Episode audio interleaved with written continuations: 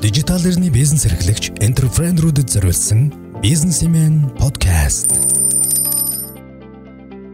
За сонсогчдоо энэ өдрийн мэндийг хүргэе. За хөтлөгч миний би даваад орж энэ подкастыг хөтлөн явуулна. За өнөөдөр нөхцөл байдал бол нэг талаас цар тахал маань одоо бизнест 90 нийлүүлэлтийг хумаад компаниуд хаалга барих нэг маш том шалтгаан болж байна. А гэхдээ нөгөө талаас бас одоо компаниудын одоо хэр тестжүүлдэг чадвартай гэдэг одоо шалгасан тийм нэг байгалийн шалгал гэх юм уу тийм явагдаж байгаа шиг байна те. А одоо энэ энэ шалгаралд өртөж байгаа нэг компани нэг гол хүчин зүйл одоо мэдээж компани санхүү компани санхүү гэдэг одоо тухайн компани хүмүүжлийн одоо үз үйлдэл ер нь байдаг тийм ээ. За ялангуяа жижиг дунд санхүү жижиг дунд бизнесийн санхүү маань одоо энэ цар тахлын үед бол маш том одоо сорилтонд орж байна. За тиймээс бид нэр энэ талаар өнөөдөр онцолж ярихыг хүслээ. Ингээд студидтэй санхүүгийн зөвлөх, санхүү чимээн болон тот системсийн үүсгэн байгуулагч Мөнх хатрах зөвлөхийг өрөөд байна. Сайн минутаа. Сайн, сайн байцгаана. За. За Мөнх хатрах зөвлөхийн хувьд 2002 оноос хойш ирэн жижиг дунд бизнесийн санхүүгийн чиглэлд зөвлөх үйлчлэгээ эрхэлж байгаа. Банкнд бас яг жижиг дундын санхүү дээр төслийн мэрэгжилтэн одоо бүх шатыг нь яваад ирсэн юм байгаа.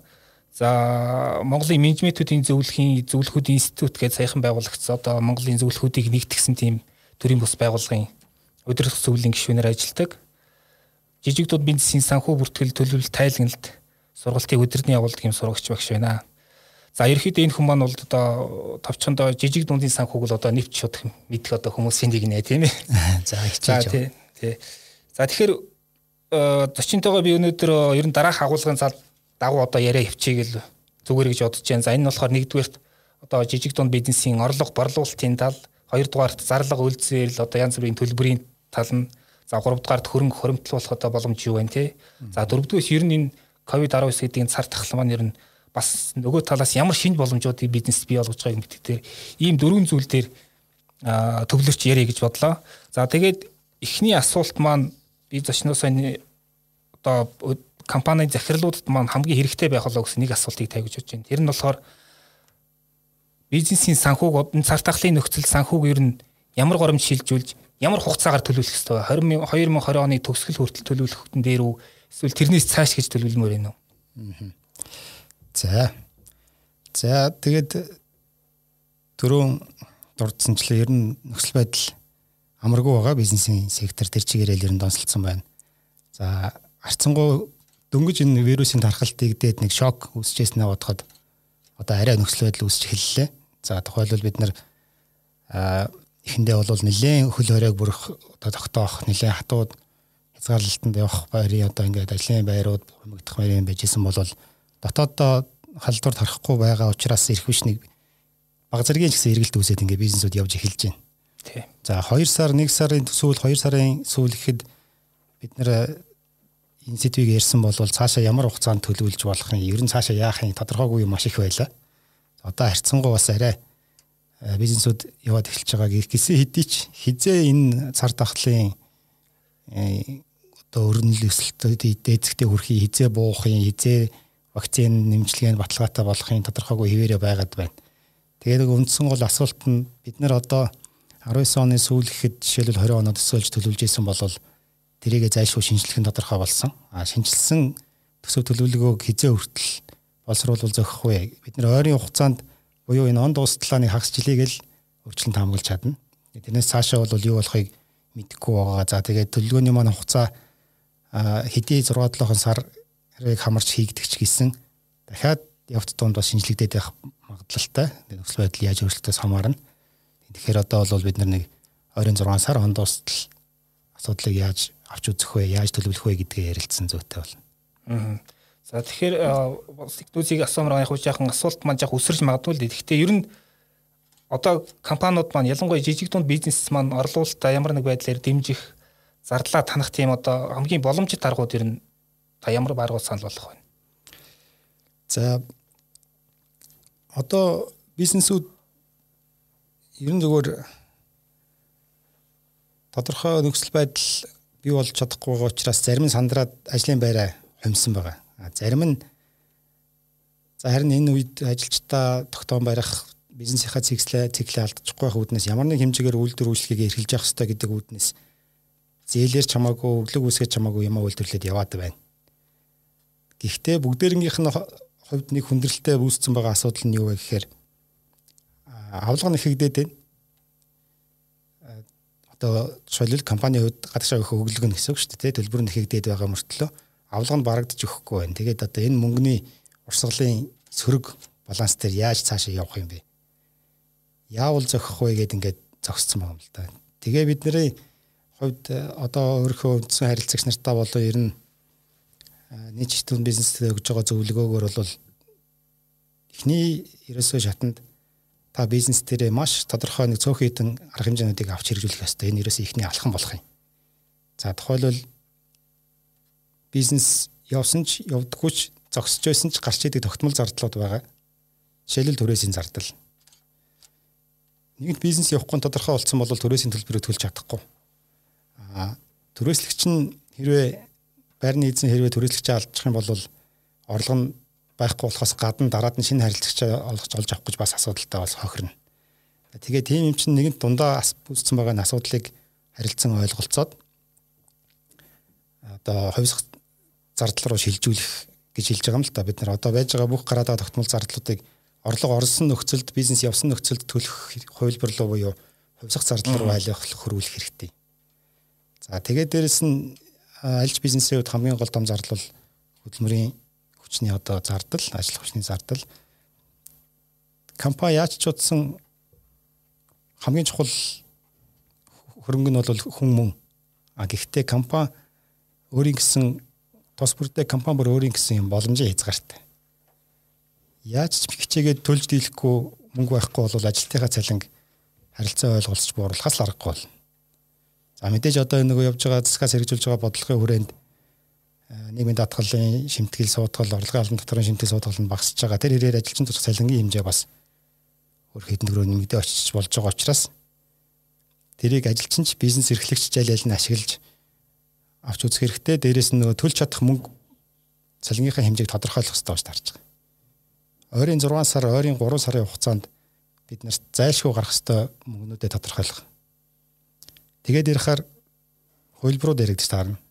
За төсөөлсөн энэ орлогууд орж ирвэл яах вэ? Зарим нь орж ирвэл яах вэ? Огт орж ирэхгүй бол яах вэ гэсэн хөлбрууд байна. Нэгэнт нөхцөл байдал тодорхойгүй хэвээрээ байгаад байгаа учраас хамгийн муу хөлброо сонгож таарна. Хамгийн муу хөлбөр дээр байгаа боломж нөхцлөөрөө төлж чадах хэмжээнийхээ зардлаа төлөхөөс биш төлөхөөс арга байхгүй гэд гаргаадах юм бол бизнес өөрөө дампуурчна. Бизнес дампуурах юм бол хэн хохирох гэхээр зөвхөн бизнесийн эзэн биш. Тэр бизнесийн харилцагч, тэр бизнесд ажиллаж байгаа ажилчид, тэгээ бизнесийн эзэн өөрөө. Тэгээд тухайн бизнест оролцогчийн талууд тохироод ирэхлээр бүгд ингээд жижигхэн жижигхэн давлгаа үсээ тохироод байх юм бол эдийн засаг тэр чигээрээ сөхрөх аюултай болчихно. Тэгээд жижиг дунд компаниуд юуны өмнө борлуулалтаа зээлэр өгөхөө болох хэрэгтэй. За тэгээд болж игэл билүү төлбөр тооцоог хийгээд явах хэрэгтэй болж таарна. За гэл одоо тэр чинь нөгөө бизнес бизнес дээр өөр өөр тэгээ одоо ялтч байхгүй зогсцсон бүр саяын 3 сар ялангуяа бүр нам зогссон бизнесүүд байгаа шүү дээ. Тэд нар чинь бол цалингаа орлого олж ажил төлдөг байсан бол орлого олж чадаагаар төлөөгүй л өнгөрсөн байгаа байх гэж бодсон. Тэгээ гол юм л ерөөсөө саяын хэлээд байгаа миний бизнесийн эзэн, ажилтан, харилцагч, харилцан бүгдээрээ ойлголцоод энэ бизнес гэдэг энэ зөвхөн хүчин зүйл үндсэн бүхий зүйлийг л авч үлдэхийн төлөө үндсэн зарчмаа тавьчаад тэгснийхаа дараа асуудлаа шийдвэрлэх юм бол аль зардлыг зайлшгүй танах вэ? Аль зардлыг гаргахгүй байж болох вэ? Эсвэл хойшлуулах вэ? гэсэн асуудлууд ирж байгаа юм л та. Хямралны энэ одоо нөхцөл ер нь за манай жижиг дундын санхүү лугаас төгс биш. Асуудал их байгаа гэдгийг бид нэр сайн мэднэ. Аа тэгэхээр энэ нөхцөлд ер нь ямархуу санхүүтэй компаниуд одоо илүү хохирол багтай давж гарах боломжтой бай одоо. Одоо тайлангийг харахад. За ер нь компаниуд өөр өөр ингэсэн онцлогтой нийцсэн мөнгөний орох урсгал байгаа. Мөнгөний орох урсгал нь энэ вирусын дархалт цар тахлын үеийн нөхцөл байдлаас хамаарат хэдий хэмжээгээр хомигдож байгаа вэ гэдгээс хамаарна. За зарим бизнес дээр тухайлбал одоо эмнэлгийн үйлчлэгээ эмийн сангийн бизнесийн борлуулалтын орлого ер нь зөвхөн Монголд гэлтгүй хаасайгүй л өсөлт үзүүлсэн цорын салбар болж үлдэх баг. Одоо ад үзэж байгаа болчихгүй л дээ тийм нөхцөл байдал нь өөрөө тэгж өсөж өгч байна. А дээрэс нь зарим нэг дижитал технологийн шийдлүүд өмнө төсөөлөгдөөгүй байсан орлогоодыг болоод эхэлж байгаа. За тэгээд тэрнийхээ 100% 100% бүр нөгөө үзүүр дээр нь бол одоо нийтийн хоолны үйлчлэгээ, аялал жуулчлалын бизнес, одоо нагарын тээвэр ном зогссон бизнесүүд маш их байна л да. Тэгэхээр нэгэнт бизнес орлого нь тас зогссон байж хахад түрүүний хэлсэн нөгөө зардлуудыг заавал төлж чадахгүй байхгүй мэг яаж төлөх вэ? Гэхдээ хэдий тийм байсан ч компани санхүү хэрвээ санхүү удирдлага нь зөв явдаг байсан бол тухайн бизнес тодорхой хэмжээнд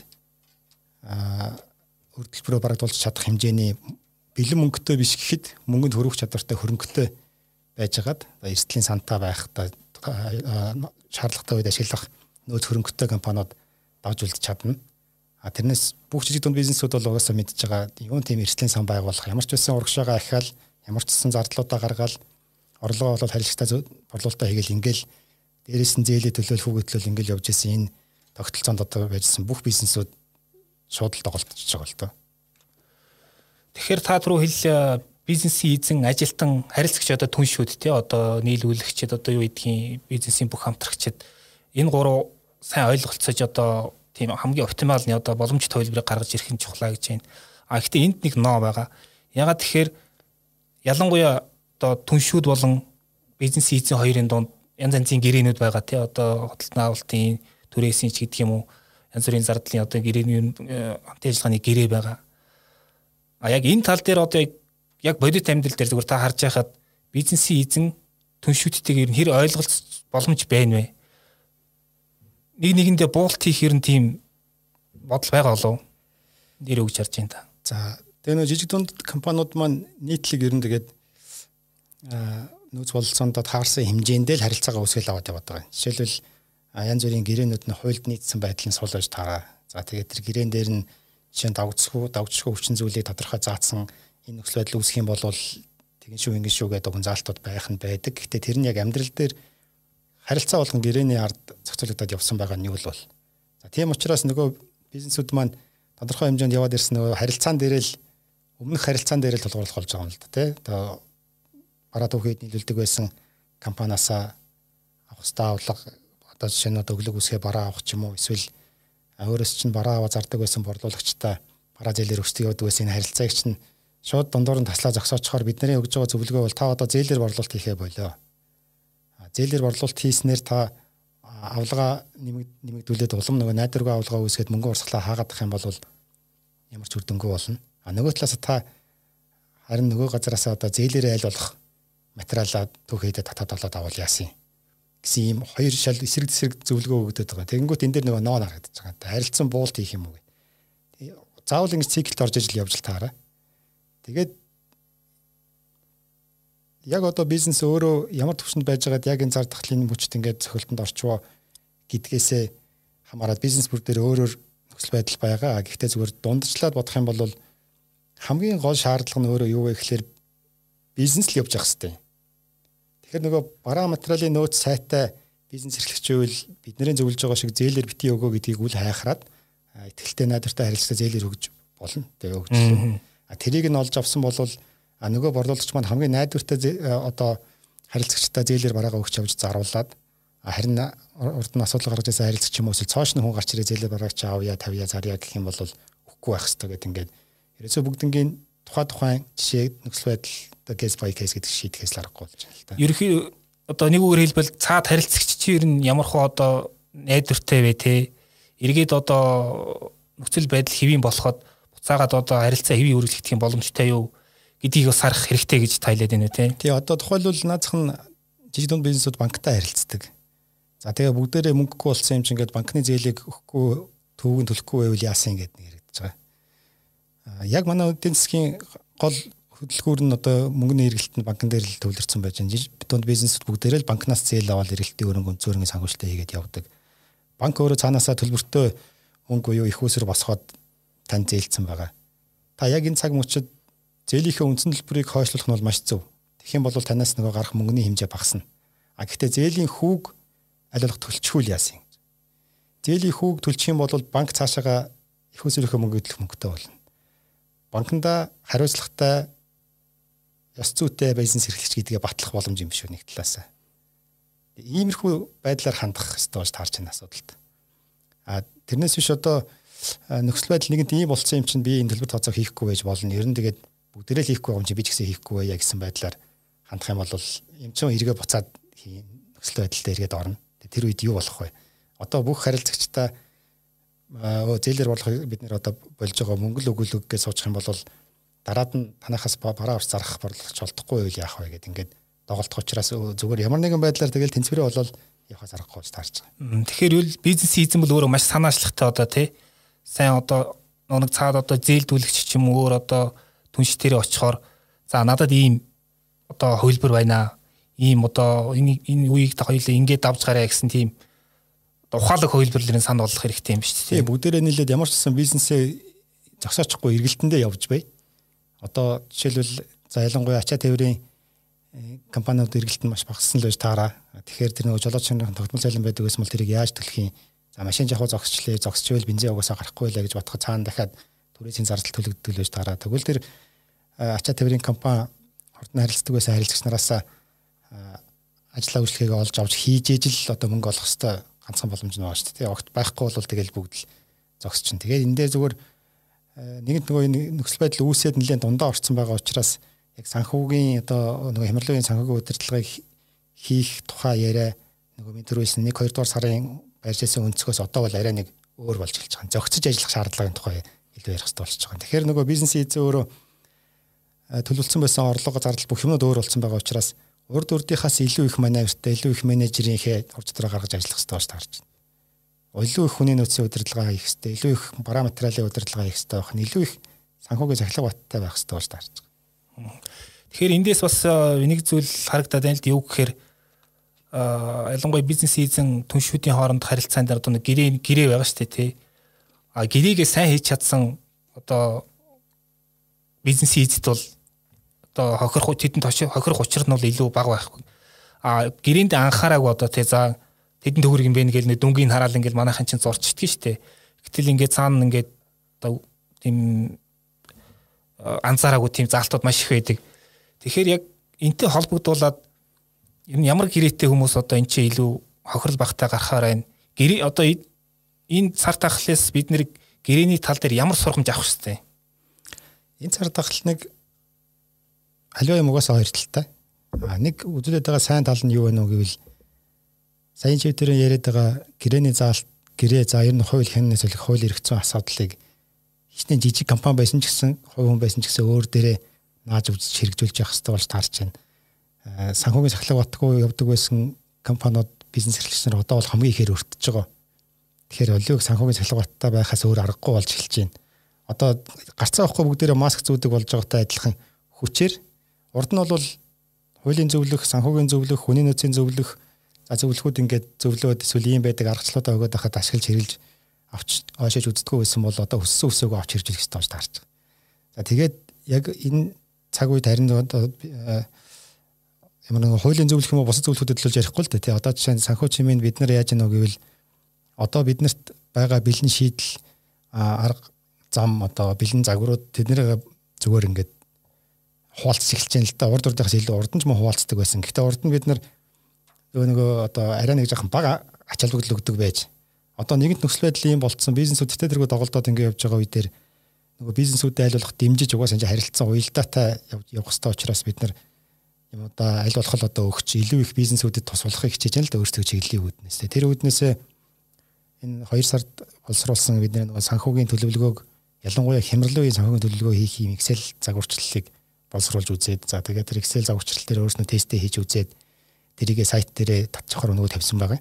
Тэгээ нөгөө өнөөдрийн битэрийн хямралын санхүүгийн удирдлагыг авч хэрэгжүүлэх гурван алхам гэдгийг дунд нь хоёрт нь байж байгаа.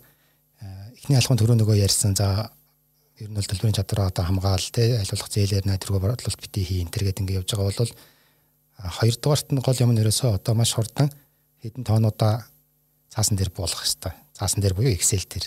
Одоо манай тэр нөгөө боловсруулсан байгаа Excel загвар автоматжуул цаана том юм бүх юм нийл нууж хаах юм юуж байхгүй байгаа. Шууд аваад тэр жирнэ ашигласан ч болно, аваад өөрсдөө хэрэгцээнд өөрчлөө ашигласан ч болно.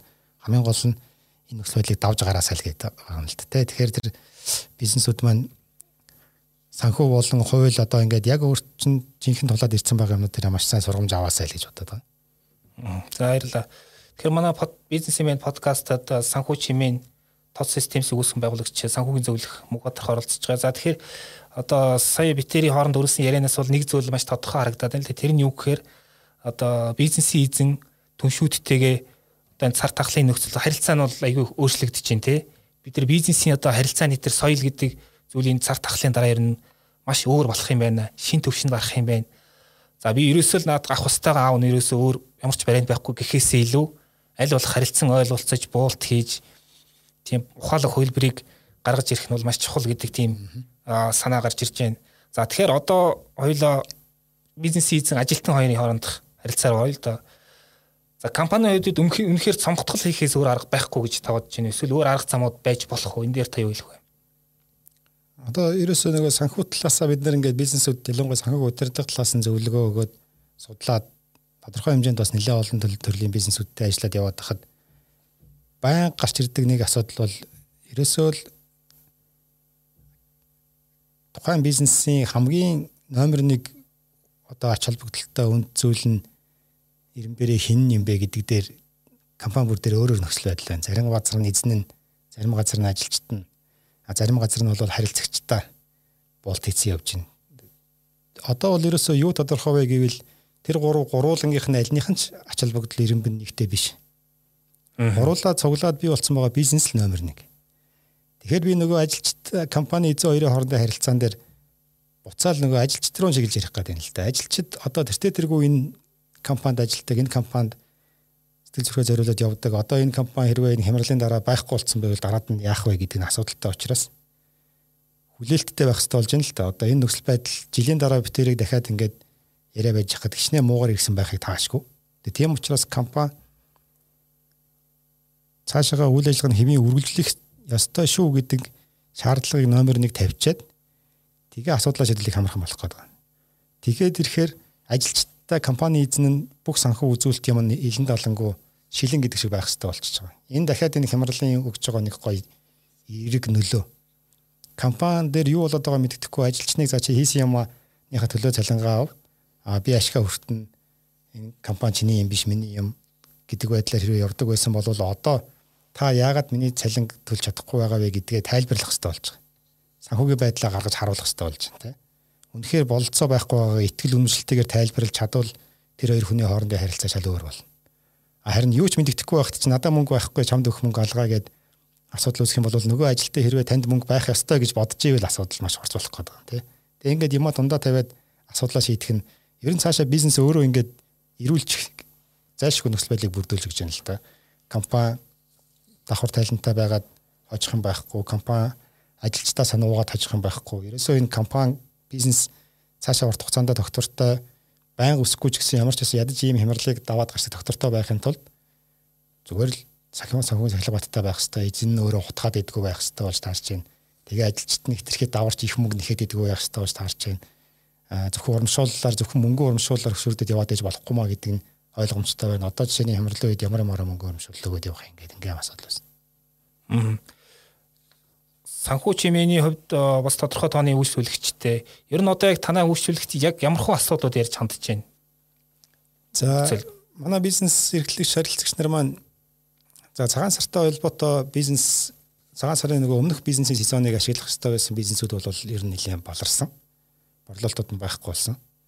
За ялангуяа тэр үе зориулсан байсан бүтээгдэхүүн үйлдвэрлэж бэлдсэн байсан бэлтгэл хангасан байсан бизнесүүд л ер нь хэцүүдж байгаа мөнгө урсгалын доголдож байгаа. За наадсах нь л тэдний одоо зардлын дансанд манай их явж л байгаа. Бусдаар гүйцэтгүүлсэн ажил үйлчлэгээ гэдэг тийм манайхаа дэлгүүр тооцоогоо хийж чадахгүй байдал үүсэж байна. За тэгээ бизнесүүд бараг л ер нь 190% нь ямар нэг байдлаар орлогонд тасалдсан байгаа учраас нэлээд жоохон хүндэрч эхэлж байна. За тэгээ яг харьцангуй нөгөө манай тэр нэлээд нэг жоохон удаан хугацаанд харилцаад явж байгаасан компаниуд маань энэ COVID-19-ийн цар тахлын үеэс бүр өмнө одоо 19 онд ч юм уу 18 оны сүүлээс ч юм уу ингээд нэг ойрынхоо хугацааны мөнгө урсгалын төлөвлөлтөө хийгээд хөвшээ сурж байгаа. Одоо нэг компани санхүүний эрүүл болсоор байгаа өдөртмийн бүртгэл юм зэгцрээд за цаашд яах вэ гэдэг ингээд хардаг шатанд очижсэн харилцагч нар маань бол тодорхой хэмжээнд за ойрын хугацаанд бид нарт орох орж чадах найдвартай мөнгөний урсгалыг зайлшгүй гарах хэвээр мөнгө энэ биднэрт мөнгөний дутагдал үүсэх нь эсвэл хоригдлол үүсч чадах нь цаашаа яах вэ а тэгвэл бид нар мөнгө дутагдаад байгаа бол аль аль хөрөнгө оруулалт худалдаа авалтыг хойшлуулж болох вэ гэдгийг ингээ хараад яваад сурж исэн харилцагч нарт маань харин арай жаахан хөнгөн тусчих шиг байна. ядчил цочрол баг авч байгаа. Одоо нэгэнт нөхцөл байдал ийм болцсон учраас нөгөө урдынхаа адил дахиад төлөвлөлтөө хийж үзээд ойрын хугацаанд ингээ маневрлаад явах болцоотой болж байна. За компани хэмжээнээс хамаарат аутсорсинг үйлчлэгээндээ нэлээд их нөгөө санхүүгийнхаа үйл ажиллагаанд даадаг байсан компаниуд маань болвол яг нөгөө өдөрт махаа бүртгэлийнхаа зохицуул зэгцэлтээсээ гарч чадаагүй байсан бол тэрэд маань ингээ дараачийн ойрын хугацааны төлөвлөлтөө бас хэрэгжүүлж чадаагүй байсан тохиолдол байна л да. Тэгэхээр тэгэл бүгдээрэнд нь яригдж байгаа зүйл нь ерөөсөн мөнгөний дутагдал. Тэгээ бид нөгөө харилцагч нартаа өгсөн зөвлөгөө а ер нөгөө энэ банкуудын шийдвэр төр засгийн зохицуултаас өмнө л өгчээсэн зөвлөгөө л дөө одоо нөгөө ерөөсөө ойрын хугацаанд төлөх зээлийн үндсэн төлбөрүүдийг бүгднийг хойшлуулах хүсэлт маш яралтай гаргаад тэдгээрийг жилийн цааш төлөхөр урт хугацаанд шилжүүлж одоо хөрөх чадвар гэж үзэлт үзэлт байд юм да компани төлбөрийн чадвар гэсэн үг. Ойрын хугацаанд орж ирэх найдвартай авлага болон байгаа мөнгөнийхөө хэмжээндээ зайлшгүй гарах хэвээр худалдаа авалт хөрөнгө оруулалт зардлуудаа төлнө. А зээл авсан байсан зээлийн үндсэн төлбөрийг бол аль болох хугацаагаар хойшлуулна. А зээлдэгч нь хинж байж болно. Хүн байна уу, компани байна уу, банк ус байна хамаагүй. Хамгийн гол нь ерөөсөө байжуулах хэмжээгээр хойшлуул. За тэгээд дээрэс нь ажилчтайгаа маш түргэн хугацаанд ойлголц. Одоо нэгэнт ингээд мөнгө байхгүй болсон юм чи ажилчтай тайлангаа танилцуул, нөхцөл байдлаа ойлгуул. За тэгээд түрүү яриад байгаа зүйл өндөл өгч байгаа юм л да. Яг одоо ингээд доктортой байдлаа хадгалахын тулд бүгдээрээ байж болох хэмжээгээр бүсэж хангална. Хамгийн зохих боломжтой хэмжээндээр мөнгнүүдийнхээ дүнг тогтоогоо цааш явах хэрэгтэй гэдэг. Бизнесийн эзэнгээ түрүү битээр ярьсан те таач бас ялгаагүй бас нэг бизнесийн эзэн те бас харилцагчтай түншүүдтэй тэгээд ойлголцох хэрэгтэй гэж ярьж байгаа. А таны хувьд яг одоо та түрүү ярьлаа шүү дээ. Зарим одоо харилцагч маань төлбөр тооцоо нэг хойшлоод ингээд боломжгүй болж байна гэж байна. А тэгэхээр энэ харилцагчтайгаа та яг яаж ямар хуу одоо хөлбөр боловсруулж цаашдаа яг хамтарч ажиллахаар төлөвлөж байна. Төрөний ярьсан шигтээ одоо ойлголцол хэрэгтэй гэдэг байгаа шүү дээ. Тэгээ бид нар яг одоо нэг харьцангуй эргэлт өртөг багтаа бизнес л те зөвлөгөө үйлчлэгний бизнес гэдэг юм аа. Гэхдээ ялгаа авахгүй тогтмол зардал төрөөсийн төлбөр ажилчдаа өгөх цалин за бизнесийн эзэд өөрснөө бас бизнесээ цалин авч орлого олж амжирах хэвээр. А тэгтэл нөгөө талд маань бизнес эрхлэгчнэрийн маань орлого бид нар өөрснөө сайн мэдж байгаа шүү дээ. Угаасаа бүх юм бүртгэж сууж байгаа хүмүүс орлогонд халтцсан байж байна. Наашаа өгөх мөнгө байхгүй байгаа нь ойлгомжтой байж хад бид нар нөгөө хүнээс одоо заавал өг гэд ингээд тэгээд юм алга байна. А тодорхой хуваар гаргаад хойшлуулаад явж байна. А тэрийгээ бид нэр өөрснийхөө гаргуул зохих зардлынхаа одоо нөгөө загс нэмэр усахгүй гэдэг шиг байж болохгүй санхүүгийн зөвлөх компани бид нар өөрснөө за баг 2 сарын дунд гэхэд шууд нөгөө 10 20 оныхоо төлөвлөгөөг шинжилсэн. Бүх нөгөө орж ирэх авлагуудаа хамгийн байж болох найдвартай түвшнөрөнд багасгаад гарах ёстой зардлуудаа бүгднийг зайлшгүйгээр нь бас ирэмблээд тавьсан. За тэгээд э, шинжилсэн төлөвлөгөөгөө сая 4 сард дахиад өөрчилсөн. Тэр нь төсөөснөөс илүү их чангарч эхэлсэн бас мөнгө орж ирэхгүй байгаад байсан. Тийм учраас бид нар харилцагчтай ачаал өөрүүлэх хийсээ илүү зайл боломжтойгоос нь бол төрөөжс нь авах зарим нь хойшлуулах. Тэгээд дотоодоо зохион байгуулалт хийсэн төрөөсийн зардлаа төрөлсөгчтэйгээ ярьж хойшлуулсан хойшоо хоримтлуулж өгөхөөр шийд тохиролцоонд хүрсэн мөн дээрэс нь 30% э, төрөөсийн төлбөрийн хөнгөлөлт үзүүлээч гэж хүсээ. Тэрийгээрээ шийдэлүүлж авсан. Ажилчдынхаа цалин э, үүсгэн байгуулагдсан одоо өнгөрсөн 5 6 жилийн хугацаанд анх удаа нэг хоног хоцруулж үзлээ. Бас нэг 2 хоног хоцруулж үзлээ.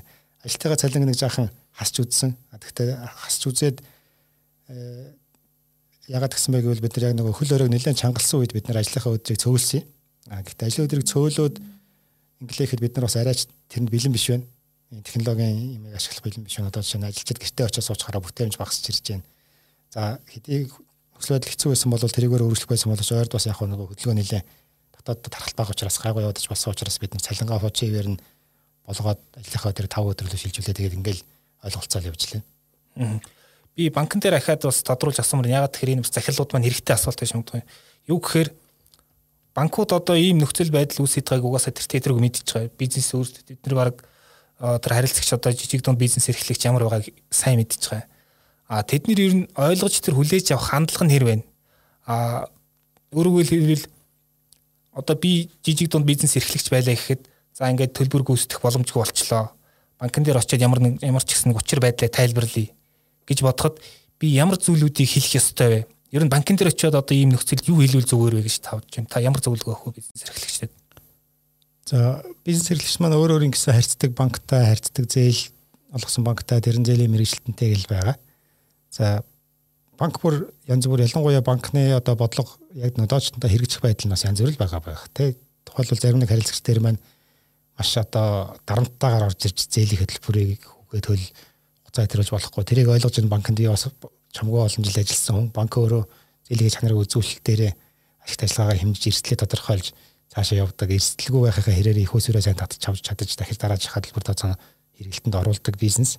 Тийм учраас тэд маань төлбөрөө яалтаа нэгж байгаа нь зөв.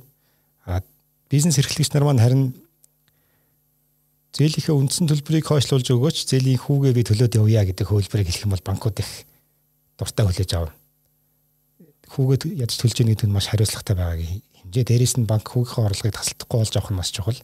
За харин тэгээд одоо нөгөө дижитал бизнес эрхлэгч нар маань хэр зэрэг нөгөө банкнда одоо сайн харилцагч нэ гэдгээс бас хамаарч байгаа юм л да. Тэр чинь өмнөх бас түүхээсээ хамаарч байгаа. Зүгээр ерөнхий дунджаар нь бодоод үзэх юм бол та банкнд очиод энэ жилийнхээ бүх үндсэн төлбөрийг хойшлуулах хүсэлт нэг дугаар тавих хэрэгтэй. А хоёр таны бизнесийн гүйцэтгэл яг тодорхой байх тусмаа их сайн. Үнэхээр доголдсон гэдэг нь батлагдчих хэрэгтэй болж таарна. За тэгээд эрхийн төлтийн хуваараа өөрчлөө зөвхөн хүн хүүгийн хөтөлбөр хөдлөхөөр хуваар гаргасан бол та тэр зээлийн хүүгийн төлбөрийг хуваарт өдөр нь яг төлөөд явхаа бас баталж илэрхийлж тэрийгээ бас хэлсэн амдаа хүрх хэрэгтэй. Гол юм л ерөөсөө тэр. Банк босууд дээр та ямар бодолтой байна? Банк босууд хэрүүлээж явах уу?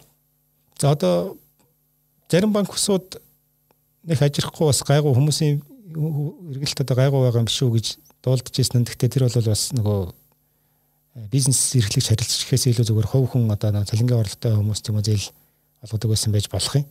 Тэгээ банк усуд маань банктайгаа л адилхан л бизнес хийж байгаа байгууллага тэгээд адилхан ойлгож хүлээж авах байлгүй дээ нөхцөл байдлыг. Аа. За тэгэхээр та түрүүн бас ярьсан одоо хамгийн их одоо байхгүй сөрөг утгатай болсон зүйл бол бэлэн мөнгө те. Бэлэн мөнгө нэрөөсөө гачигталд орчод байгаа хаа хана. А гэхдээ зарим нэг бизнест бас энэ цар тахлаанд бас нэг зарим нэг боломжийг олгоод байгаа. Одоо өмнө байдаггүйсэн тийм үйлчлэгээний шин чиглэл ч юм уу шин хэлбэрүүд бий болоод дээ. Тэгэхээр энэ одоо энэ цар тахал ер нь жижиг дунд бизнест ямар боломжуудыг өгөөд байна гэж та харж байна. За санхүү талаасаа түрүүн та өтерөөс цухал сэрлээ те одоо илүү одоо цар тахлын дараа бол санхүү бол илүү дэг журамтай болох байхаа гэж байна. А нөгөө талаас одоо маркетинг борлуулалт гэдэг юм одоо ер нь стратеги талаас ямар шин боломжууд гарч ирэх бол Одоо нэгэнт ингээд хямрал яваад бизнес хомигдоод үйл ажиллагаа хязгаарлагдсан байгаа бол яг бизнесийнхээ эрүүл мэндийг нэг сайн шинжилүүлж авах, өөрөө боломжоор эсвэл шинжилж үзэх. Тэгээ оншоо аль болох зөв тодорхойлоо цаашд яаж явахаа ойлгож авах чадвараа бэхжүүлэх цаг үе байна л да.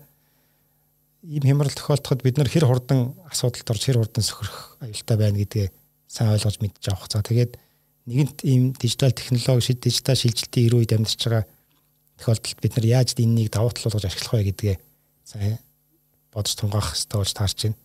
За нэгэнт ажиллах хүчин бол мас хараал цалингийнхаа орлогоо хүлээгээл цаашаа бас зээлтэй л байж таараа тэгээ тэр чинь орлогоо олж ижил цаашаа мөнгө төлөөл явна орлого байхгүй болчвол нөгөөний чинь амьдрал тоглолдоод асуудал үүсээ сэтгэл ханамжиг болох юм бол ажлын гүйцэтгэл мөн болон цаашаа ажилчингүү болно гэд ингээл асуудлууд үүсэн. Тэгэхээр бизнесийд одоо яг жинхэнэ нөгөө дотооддоо соёлоо бизнесийнхаа соёлыг сайжруулах асуудал байдаг бол тэрийгэ дотооддоо шийдвэрлэх асуудлууд байдаг бол тэрийгэ ил гаргаж тавих бизнесийнхаа нөхцөл байдал гүйцэтгэл хүндрэл юма тодорхой бүгдээрэнтэй хилцээд явах.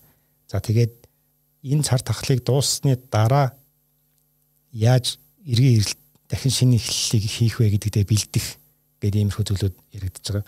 За бид нар ялангуяа зайлшгүй төр санхүүгийн сахилгатыг бол байнга л ярьж байгаа. Санхүүгийн сахилгат эзнээсээ хавуулаа сахилахгүй байх юм бол тэгэл ер нь тэр чигээрэл сахилахгүй байдаг. Тэгэхээр одоо өөрөө үлгэрлээд сахилгатай болж үзүүлж харуулах бас цаг үе юм байна. Аа сахилгатай байх соёл энтер гэдээ ярьснаас нэг санаа төрлөө тэрний үхээр одоо ингээд бэлэн мөнгөний хомсдолд ороод ингээд цад олон компани цалингаа тавих боломжгүй болж байгаа. Тэгээд одоо ер нь зарим захирлууд бол одоо ингээд за ажилчтай одоо юу юу ч хэлэх үү гэдэг санаан заваад одоо толгойг ашиглаж байгаа шүү дээ тий. А зарим бас нэг нь одоо жоохон тийм хиймэл хүлээлт үүсгээ заавдахгүй нөхцөл байдал сайжирна одоо тий. Тэзээ одоо тэдий тийм мөнгө орж ирнэ. Одоо одохгүй бид нар мөнгөтэй олж гэтэл яг бодит байдал дээр тэр одоо хүлээлт одоо биелэгдэх боломжгүй болчиход байгаа байна л да. Тэгэхээр ер нь одоо бизнес эзэн хүн яг ийм нөхцөлд санхүүгийн тал дээр ажилчдаа ямар мэдээллийг яаж өгөх ёстой вэ? Миний бодлоор бол ерөөсөө одоо үнэнчтэй одоо шударгаар л ерөөсөө байгаа байдал яг бодитоор нь хэлээл түрүүний хэлсэн шиг одоо ингээл ажилтайгаа нийлээд зөв зам эрэл хийх хэрэгтэй бол та энэ дэр үйлэх вэ? Тэгээ яг нөгөө санхүүгийн сахилгат гэдгийн цаана ер нь санхүү бүртгэл санхүүгийн тайлан боловсруулалт за тэгээд тэрэндээ үндэслэл шийдвэр гаргадаг байдал нь хэрвээ маш доор түвшинд байсан бол одоо хэлэх үггүй болчих юм.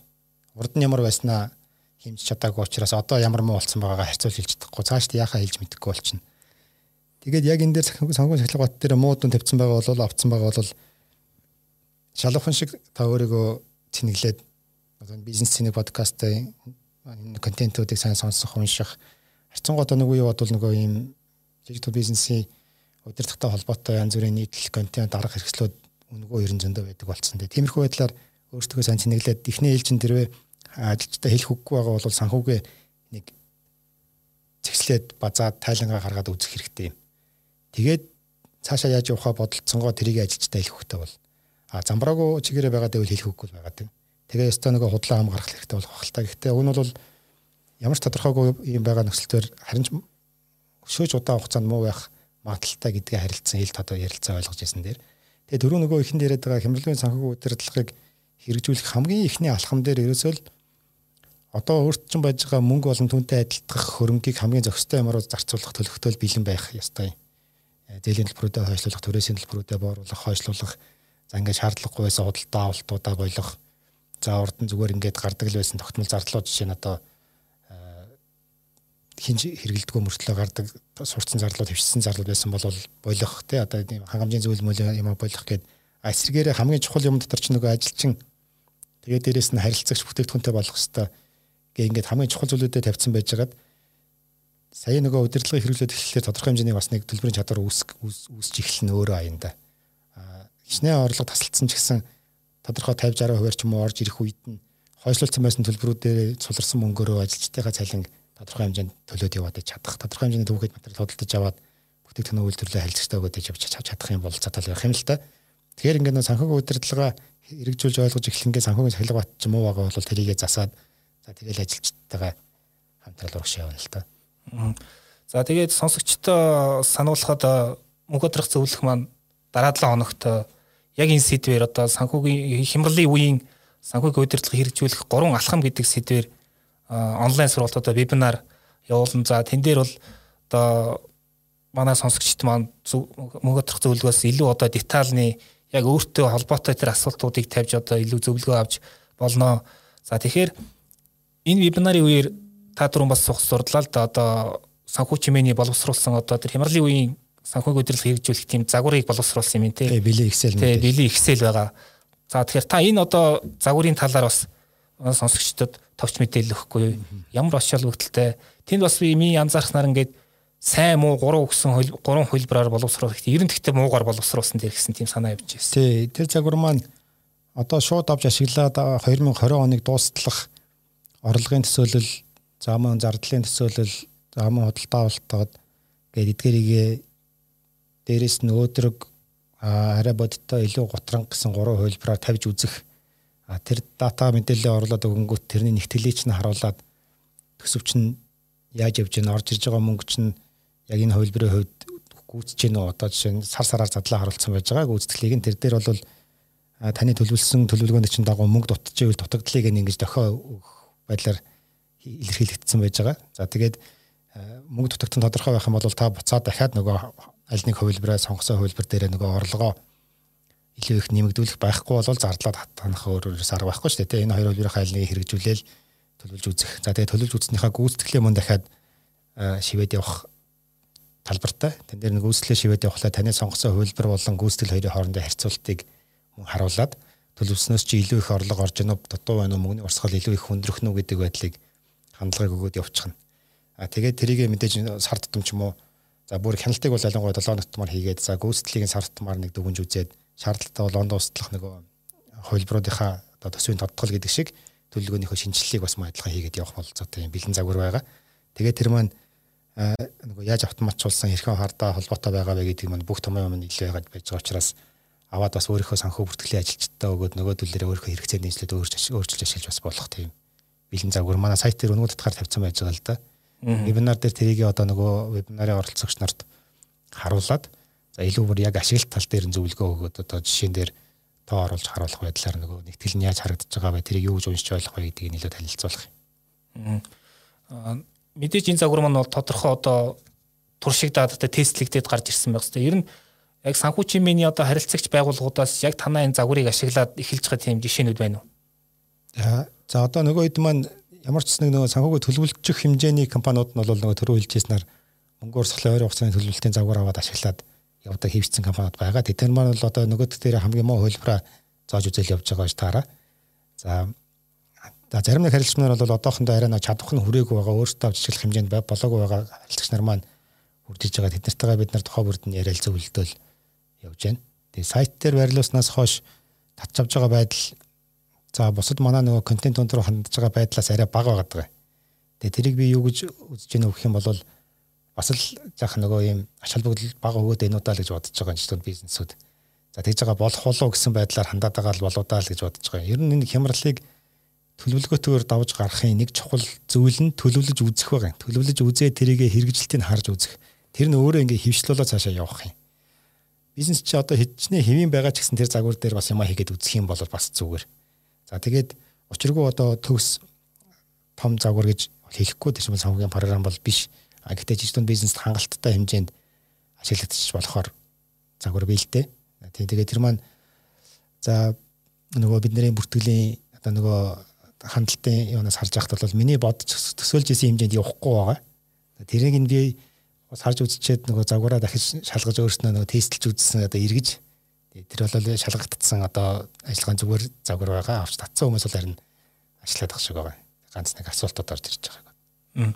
Таны хувьд одоо яг өөрийнхөө бизнесийн одоо энэ хямралын санхүүгийн удирдлагыг хэдэн сараар төлөвлөж байна? За бид нэр ер нь жил жилээр нь хийгээ явдээ. Аа.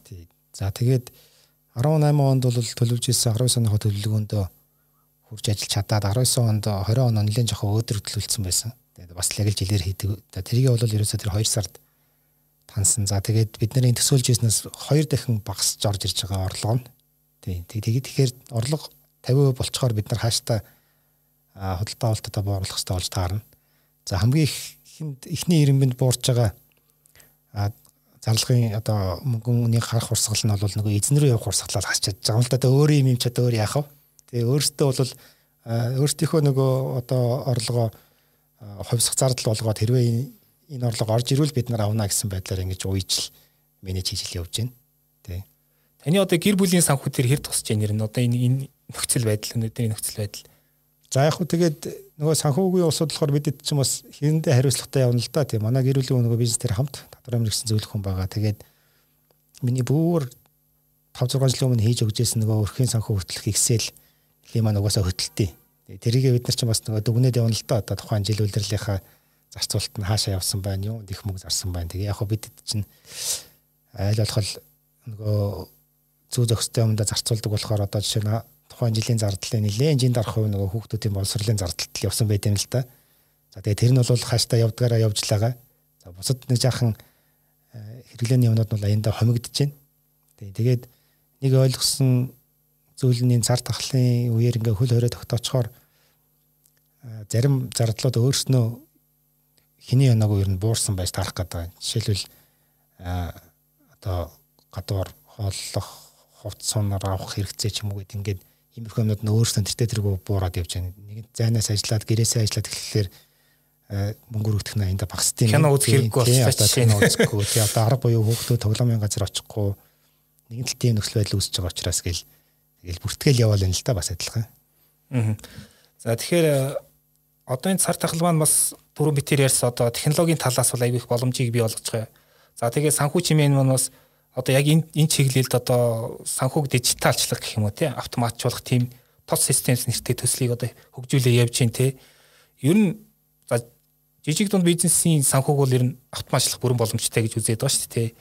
Энэ төсөл маань ер нь ямар хөө шатантай явж гин. Энэ нь одоо яг миний ойлгож байгаа бол одоо ялангуяа ийм технологи цар тахал технологид өндөр одоо их боломжийг олгож байгаа нөхцөлд бол удахгүй ашиглалтанд ер нь орчих байх гэж бодоод байна л да.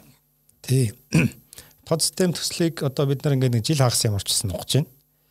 За тэгээд бүр бизнес юм сэтгүүлийн 2018 оны 12 сарын дугаар дээр бид нар ч нөгөө тун удахгүйгээ тод системээ анх банер тавьж ирсэн. Тэр нь бол тэгээд яста нөгөө Тэгээ нөгөө нэг өөдрөг төсөөл юм нэг хэсэг байсан шүү дээ. Тий, тэндээ бол хурж чадаагүй. Одоо гэхдээ бол бидний 101 худалдааны бизнесийн бүртгэлийг хөтөлчих хувилбараа гаргаж тавихаар ажиллаж байна. Одоо хамгийн сүүлийн шат нөгөө фронтын төгжүүлэлт нь хийгдэж байна.